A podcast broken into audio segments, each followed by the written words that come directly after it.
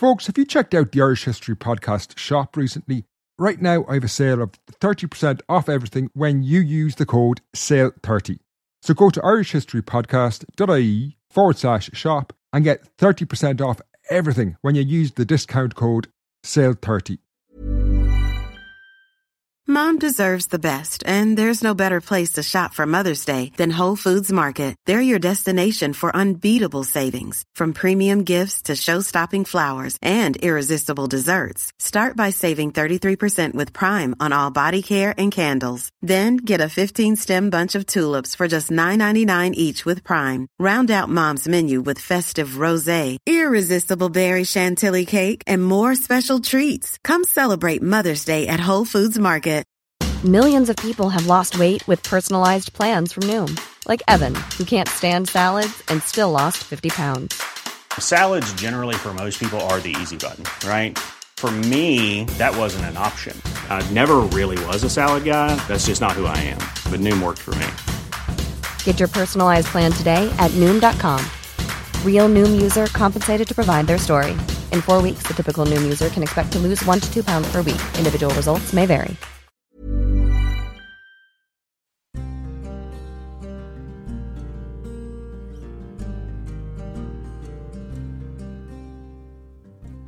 Welcome to the Irish History Podcast. My name is Finn Dwyer, and this episode is the top five turning points in medieval Ireland, Part 1.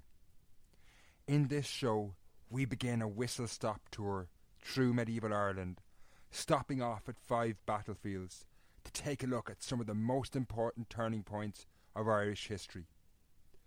Over two episodes, we will see Vikings, Normans, and Gaelic armies slog it out for dominance, and along the way, meet some of the great characters from Irish history. Some of them are well known figures, like Brian Boru and Strongbow. Others are less well known, but equally fascinating, like William Liath de Burgh and Flann Sinna. This show contains the first four, while an episode released next week will have the final turning point. Now, before we begin, I would just like to remind you about my upcoming book entitled Witches, Spies, and Stockholm Syndrome Life in Medieval Ireland, which is coming out in a few weeks. This book is full of fascinating accounts from medieval Ireland. Focusing on the lives of ordinary people, the book looks at everything from what people did for fun in the Middle Ages to darker events like warfare and the Black Death. If you've enjoyed the podcast series over the past three years, you will love this book. It will also make the ideal Christmas gift for anyone with an interest in Irish history. So, with that said, let's begin our journey through medieval Ireland, beginning in 908 at the Battle of Ballymoon.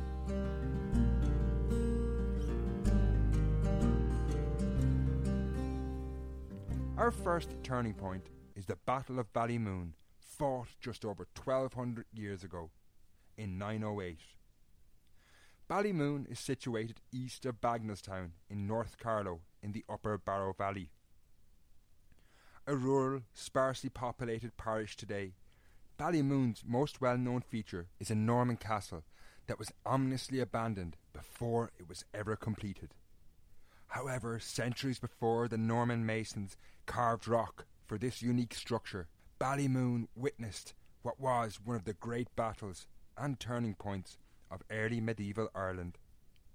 Now, Ireland in the early 10th century was a hyper competitive world of rival kingdoms, each trying to dominate the other. While minor warfare was frequent, the extended O'Neill family, a federation of two kingdoms stretching from Donegal right through to modern day Derry, dominated the island. The O'Neill's ascendancy was based on a custom whereby the northern O'Neills, centred around Derry and Tyrone, and the southern O'Neills, centred around Meath, rotated the position of High King to the exclusion of all others. This arrangement worked well, producing what was effectively a superpower of medieval Ireland. By the year 900, the O'Neills were stronger than ever, having endured the worst of the Viking onslaught, a series of attacks by Scandinavian raiders that had begun a century earlier. Indeed, in 902 they had overseen the destruction of the major Viking fortress of Dublin and banished the Scandinavians from Ireland entirely. No longer had they rid themselves of this problem than they saw the rise of a challenger from within Gaelic Ireland. The kingdom of Munster, situated in the southwest, had long been their greatest competitor for power and dominance. In 902, a warrior bishop, Cormac, son of Cuilenáin, rose to lead Munster, and it finally seemed Ireland had witnessed the arrival of a man who could challenge the O'Neills. However, if Cormac was to succeed in seizing O'Neill power, it wouldn't be easy. The O'Neills were ruled at this point by one of the greatest kings in their history, the great Flann Sinna, which means Flann of the Shannon. After Cormac came to power in 902, Flann was only too aware of the threat he posed, and the two kings fought minor skirmishes through the opening decades of the 10th century. However, the blood spilt across Ireland in these encounters was far from decisive, and it must have been obvious to all a day of reckoning was approaching between the two kings. This day finally came in 908 when Flann Sinna pushed south with an army. Reaching Ballymoon in North Carlow, he was confronted by a major force led by Cormac. While today we judge armies in tens of thousands, or even hundreds of thousands, 10th century forces were small, perhaps only a few hundred in number, drawn from the upper echelons of society, led in battles by kings. Nonetheless, small as they were, their battles could be decisive. Their spears and swords were no less lethal, the warriors and kings no less mortal. With spears and swords, the armies of Cormac and Flann cleaved and butchered each other in the fields around Ballymoon. In what was perhaps the greatest battle fought in Irish history to that date, Flann not only emerged victorious, but his great rival, Cormac, was killed. With no challenger remaining, Flann's power, and indeed the power of the O'Neills, appeared to have been consolidated. The only threat Flann faced were the intrigues of his own sons, eager for power. That said, the great victory at Ballymoon had unimaginable consequences in ways Flann could never have foreseen. Indeed, it changed the course of Irish history. Firstly, Flann not only killed Cormac, but his army decimated what was in effect a dynasty that dominated Munster, the Eóganacht of Cashel. Indeed, the losses suffered by the Eóganacht were so severe that they could no longer keep control over Munster. Chaos, war, and misery reigned supreme, as now numerous challengers made their plays for power. Word of this weakness drifted across the Irish Sea to the Vikings, who had been driven out by Flann and his allies in 902. Within six years, these Vikings returned in their longships, and now focused not on the redoubtable O'Neills in the north, but instead initially on the ailing kingdom of Munster, where little concerted opposition could be mounted. By 917, the Vikings were enjoying great success, and Dublin was reoccupied, and the Scandinavians were firmly back in Ireland. These Viking attacks served to increase the chaos that reigned in Munster after Ballymoon. This led to even greater change. Through the following decades of turmoil and bloodshed, a relatively unknown, minor, aristocratic family from North Munster were able to rise to challenge the weakened Eóganacht. They were led by Cennétig, son of Lorcan, whose son was able to build on his father's success. That son's name was none other than Brian Boru. Brian's spectacular career, and indeed the return of the Vikings to Ireland, was only possible because of Flann Sinna's great victory at Ballymoon. Indeed, the return of the Vikings led directly to our next turning point, the Battle of Tara in 980.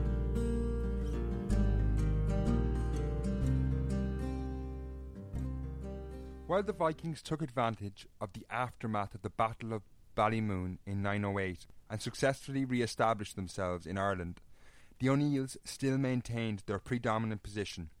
In 980, Donal O'Neill, the reigning High King of Ireland, died.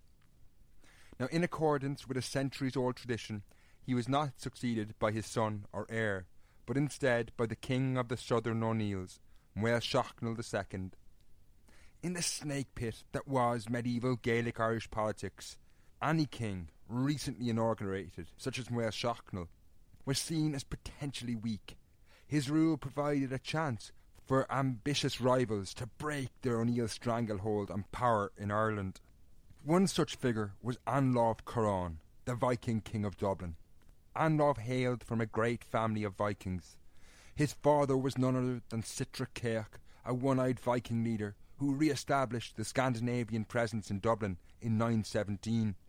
Enigmatic, powerful and ambitious throughout his life, Anlov extended his influence through the Irish Sea region. He had even ruled a Viking kingdom centred around York in the north of England for a time, before being forced out. Now, by 980, while he ruled over a wealthy slave port at Dublin, his ambitions were curbed by the O'Neills, who were his northern neighbour.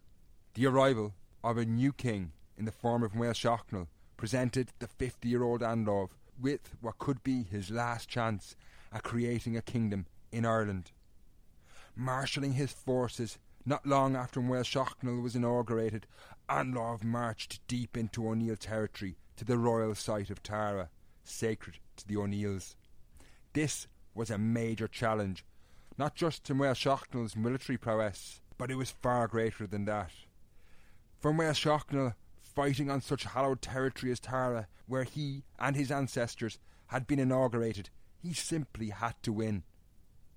History has not preserved Anlov's intentions. Even an ambitious man like him could not have hoped to become High King that was probably impossible for a Viking at this stage. However, by marching to the symbolic site of Tara, he was more than likely attempting to carve out a regional power outside the traditional limits of Viking Dublin. However, this Viking king had completely misjudged the situation. Máel Sechnaill may not have been in the job too long, but he was on his way to becoming, what I would argue at least, one of, if not the greatest king in Gaelic Irish history at Tara, where Máel Sechnaill's ancestors had been inaugurated for centuries, he routed the forces of the aged Anlov. Following up this victory, Máel Sechnaill decided he would end, once and for all, Viking designs on power for good in Ireland. In the aftermath of battle, he marched on Dublin and besieged the Viking fortress for three days and nights. Scarcely a few hundred metres squared, it was unable to hold out and Máel Sechnaill broke through. Afterwards, he freed the large numbers of hostages and slaves. This was not a gesture at liberty as we would understand it. Instead, hostages were a key mechanism of maintaining power in Ireland, and by Máel Sechnaill taking Anlov's hostages and releasing them, he was effectively cutting the man down to size. His power broken, Anlov soon abdicated and died the following year. The Battle of Tara and its aftermath was one of the key events in Ireland before the Norman invasion. In my opinion, it was the Battle of Tara and not the Battle of Clontarf that ended the power and threat the Vikings of Dublin had posed to Gaelic Ireland. Where the Vikings remained a dominant force in the city for centuries to come, after Tara, they were a B-rate power, beholding to one Gaelic king or another. They were never a threat to Gaelic Ireland in the way they had been up to this. On the other hand, after 980, Welsh Máel Sechnaill's strength, power, and influence continued to grow. And he was key to our next event, although on this occasion he wasn't so lucky. But before I get into our third turning point, I want to take a quick break.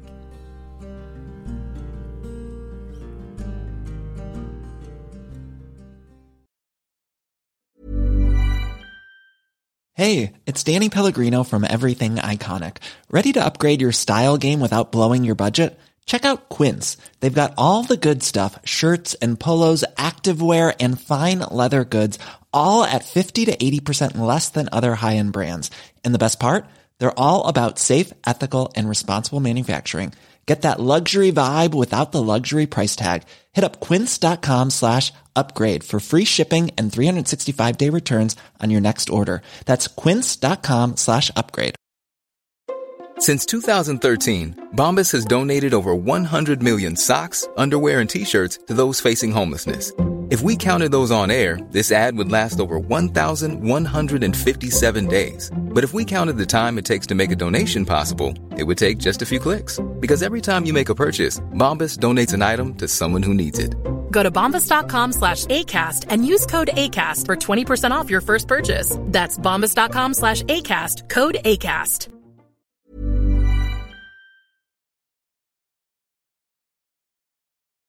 Now, let's return to medieval Ireland.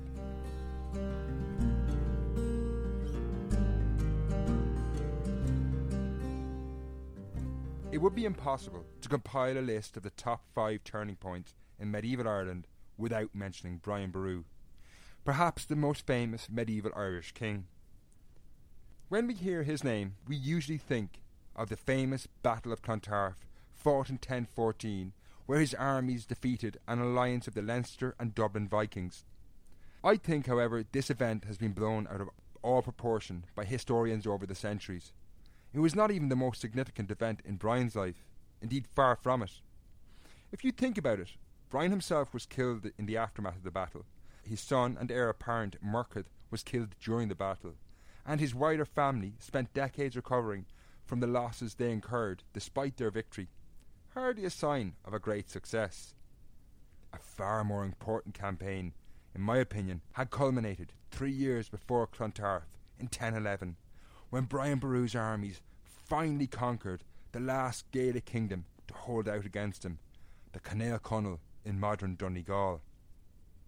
It's this campaign that I would argue was the crowning point of Brian's life. This saw him become the first man outside the wider O'Neill dynasty to extend his power over the entire island.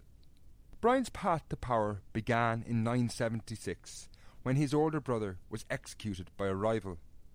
Building on the successes of his father and brother before him, Brian became the King of Munster in 978, and in 1004 he achieved the unimaginable when he forced the reigning High King, Máel Sechnaill, King of the Southern O'Neills, to submit to him. While this technically made Brian Boru High King, it was really in name only. Forcing Máel Sechnaill to submit was no guarantee other kings who had been loyal to Máel Sechnaill would follow suit. This was particularly the case of the Northern O'Neills and the other minor kings in Ulster. Many of the Northerners believed if anyone was going to be High King, it had to be an O'Neill. They would not support an upstart like Brian. If Máel Sechnaill was not up to the task of fighting, the Northerners were more than willing. Not content with having overcome Máel Sechnaill, a major achievement in itself, Brian took on these Northerners and launched several campaigns into Ulster in 1005, 1006, and again in 1007. Despite desperately trying to resist Brian's attacks, he eventually broke the kings of Ulster one by one. By 1007, internal division had left the north weak, and in a momentous campaign the following year, Brian crucially forced the most powerful Ulster kingdom, the Northern O'Neills, into submission. It now seemed his advance was irresistible, as only the Cinel Conall held out. However, after 1008, his advance stalled. This final enemy in the most remote part of Ulster would prove incredibly difficult. In modern Donegal, the Cinel Conall would not relent, even though every major king had allied themselves to Brian. Despite what were pitiful military odds, they had some reason for hope. Donegal was surrounded to the east and south by the Foyle and Erne rivers, respectively, behind which lay the Bluestack Mountains, while on the west the region was protected by the Atlantic Ocean. As 1009 gave way to 1010 and Brian achieved no success, he must have wondered would he ever totally dominate Ireland? While his achievements, even by this stage, were amazing by any standards, he still hadn't truly conquered Ulster and Ireland. If he failed in this campaign, he would be remembered as the king who nearly dominated Ireland. For Brian, he knew time was running out. In his late sixties, a great age in the 11th century, he would not live through many more winters. In 1011, he organised a major campaign to end the resistance of the Cinel Conall. In this campaign, he was supported by all the major kings who had submitted to him, including Flaithbertach O'Neill, king of the Northern O'Neills, and Máel Sechnaill, king of the Southern O'Neills. From a military camp on the shores of Lough Foyle, which overlooked northern Donegal, this alliance unleashed attack after attack on the Cinel Conall. It's worth pointing out that Brian did not and could not have participated directly in these assaults. He was nearing the age of seventy and probably would have struggled to lift a sword, let alone point it at anyone. He was not exactly a figure that would have struck fear into an enemy. Nonetheless, the fact that he could motivate men many years his younger to fight for him was an illustration of his prestige, powers of persuasion, and charisma that made him so successful. Facing relentless odds in the summer of 1011, the Cinel Conall could not win or even hold out that long. They were inevitably defeated, and the king, Muel Ruaidhrig, was captured. He was taken south to Munster, where he paid homage and submitted to Brian. His submission ended what had been a seven year campaign, and Brian Boru was finally High King in name and deed. His achievement had huge consequences, which we will look at in a minute, but it was very short lived. In 1012, the Northern O'Neills revolted, a revolt Brian could not contain. A year later, the situation deteriorated further when the King of Leinster and the Vikings of Dublin also rebelled against his overlordship. Brian's attempts to quell these revolts ended at the Battle of Clontarf in 1014, where he was killed. If you want to know more about this, I've already made a couple of podcasts on this topic, particularly the one that deals with Ireland between 1000 and 1022, looks at this in detail. However, it was the process of Brian's deeds before Clontarf, particularly in Ulster between 1004 and 1011, which had a huge impact on Irish history, I think. Having forced Máel Sechnaill, the king of the Southern O'Neills and the reigning High King at the time, to submit, he continued until he had brought down all opposition, including the powerful Northern O'Neills. Brian's actions firmly ended the iron grip that the O'Neill High Kings had held over Gaelic Ireland for centuries. Indeed, for many people, the concept that you could have a High King who wasn't from the O'Neill family must have been unimaginable. It hadn't happened for several centuries. This was a far more important achievement than his victory at Clontarf in 1014. Also, his ability to claim kingship over the entire island pushed Ireland along the road to forming one single island wide kingdom out of the numerous smaller kingdoms that existed. However, this process was cut short 160 years later by the Norman invasion, the backdrop to our next turning point, the Siege of Dublin in 1171.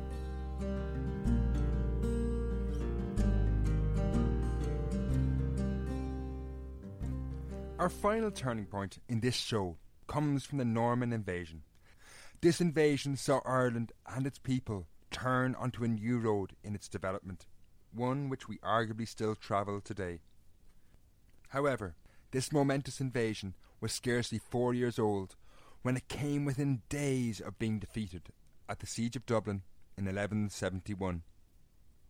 The first Norman soldiers had arrived in Ireland in 1167.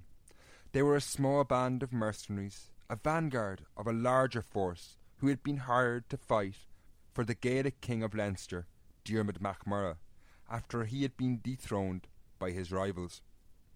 Now, these men made little overall progress, given that they were few in number. However, after the arrival of larger forces, particularly in 1169 and 1170, things really began to change, and the Norman mercenaries started to score major victories. Not only did they number well over a thousand at this stage, but they also had technological advantages.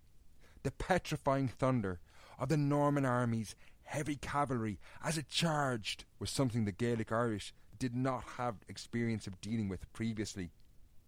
It is difficult to even comprehend how people on foot held their ground while they had to look at this charging at them. The ground literally shook as these horses rode towards them.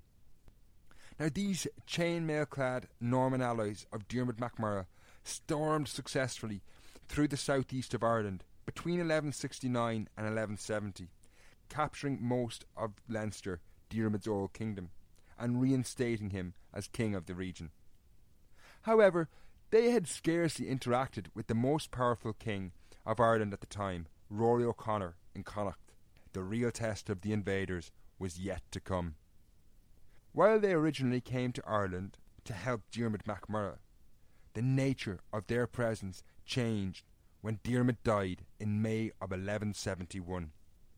The Normans, led by the Earl of Pembroke, a man known to history as Strongbow, had a major foothold in Ireland at this stage, having already secured the walled towns of Dublin, Waterford, and Wexford for themselves. Now, after Diarmid's death, it seems Strongbow himself appears to have had the idea that he was going to take over as King of Leinster. He had married MacMurrough's daughter Aoife, and this, by his reckoning at least, made him the dead king's heir. Under Gaelic law, it gave him no rights whatsoever, and there were many in Ireland willing to contest his claim. Chief among them was the reigning High King and King of Connacht, Rory O'Connor. Rory had realised the threat these Norman mercenaries posed, and now he knew he had to act. A shrewd, politically astute, and military capable king, Rory knew if the Normans could take control of Leinster, along with the towns of Dublin, Wexford, and Waterford, unchecked, it wouldn't be long before they'd try and challenge him. While the Normans had reconquered most of Leinster, they were largely based in Dublin, and it was here that Rory decided he would strike at them. Together with Askill MacTurkle, the former Viking king of Dublin, who had lost the city to Strongbow the previous year, Rory O'Connor planned an assault on the Norman controlled city. While Rory built an alliance from the west and north of Ireland, Askill raised a Viking fleet. Now, with such an alliance against them, things did not look good for Strongbow. To make matters worse, they could not expect any help from England, where King Henry II, fearing he might be facing the possibility of a rival Norman kingdom in Ireland, had forbidden any further travel to Ireland. Isolated and alone, Strongbow and his followers faced the initial assault, which began in mid May, when the Vikings landed on the shores of Dublin Bay, hoping to storm the city. However, they arrived before the main army of Rory O'Connor. The Norman garrison seized this opportunity, reacted quickly, and rode from the city, catching the Vikings unawares. Before they could mount a serious assault on Dublin, the Vikings were cut to pieces. The former king of the city, Askill MacTurkle, was taken alive and brought inside the walls. In a stark lesson to any residents whose loyalty to the new Norman rulers of Dublin might have been wavering, Askill MacTurkle was beheaded. Scarcely had the Normans dealt with this threat than Rory O'Connor arrived at the head of a large army and began to blockade the city. He was supported by a fleet from the Isles of Scotland, which blockaded the port, cutting off the only connection to the outside world. Now, there was one other Norman army in Ireland at the time, but Strongbow couldn't hope for aid from them either. This force, under the command of Robert Fitzstephen, was also besieged in an armed camp near Wexford. Things really did not look good. Within the walls of Dublin, Strongbow and his Normans were clearly in a tight spot. Not only did it seem the invasion was about to falter before it ever properly begun, but in that summer of 1171, death was a distinct possibility.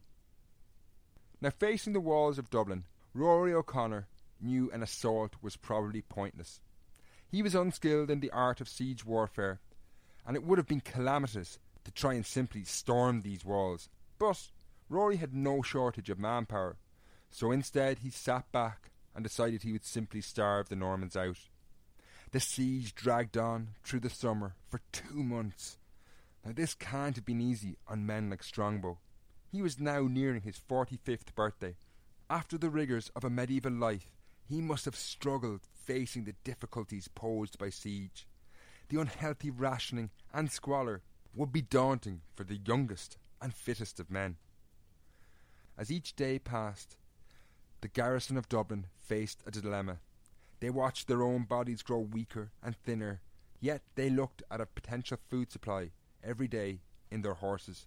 However, if they ate this living piece of military hardware, they would surely be doomed to military defeat. With no hope of food getting in, and less hope still of a relieving force arriving, the Normans grew desperate, and eventually Strongbow began to negotiate. He offered to acknowledge Rory as king if he could hold Leinster as a vassal.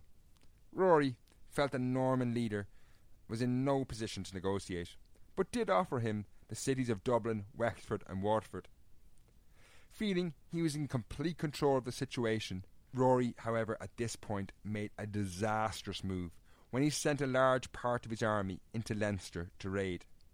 The Normans quickly realised that this was their last chance of victory, and an attack was worth risking. So they launched a last gasp sortie out of the city. This mounted force caught the Gaelic Irish unawares and broke the besieging army. Rory O'Connor, who had spectacularly snatched defeat from the jaws of victory, could no longer hold his army together, and his alliance began to fall apart. This gave Strongbow a chance he now had some breathing space, which he used effectively to solidify his position in Ireland. Despite the toll the siege must have taken on him, he swung into action. He first relieved Robert Fitzstephen near Wexford. Then he crossed the Irish Sea to Wales, where Henry II, the King of England, was preparing to come to Ireland to see exactly what Strongbow was up to. The two men made their peace after Strongbow reassured Henry he had no intentions of setting up a kingdom in Ireland. This, however, was disastrous for Gaelic Ireland. In October 1171, the two men, after waiting for 16 days for bad weather to pass, crossed the sea to Ireland, Henry bringing a massive army with him. King Henry II, who had proclaimed himself as Overlord of Ireland, now made Strongbow Lord of Leinster. It was unquestionable at this point that the Norman invasion proper had begun. There was no pretences any more about aiding Gaelic kings. Indeed, what was probably the last chance to defeat the Normans had passed at the siege of Dublin. If ever there was a decisive moment in Irish history, that was surely it. Over the following decades, the Normans conquered around 75% of the island, transforming the economy and society. Indeed, it is in this colony where our fifth and final turning point takes place. That's for the next podcast, but in this, we will see Norman Ireland face its greatest crisis when an invasion from Scotland and a revolt of the Gaelic Irish in the west threatens the very existence of Norman Ireland. So until then, Slán.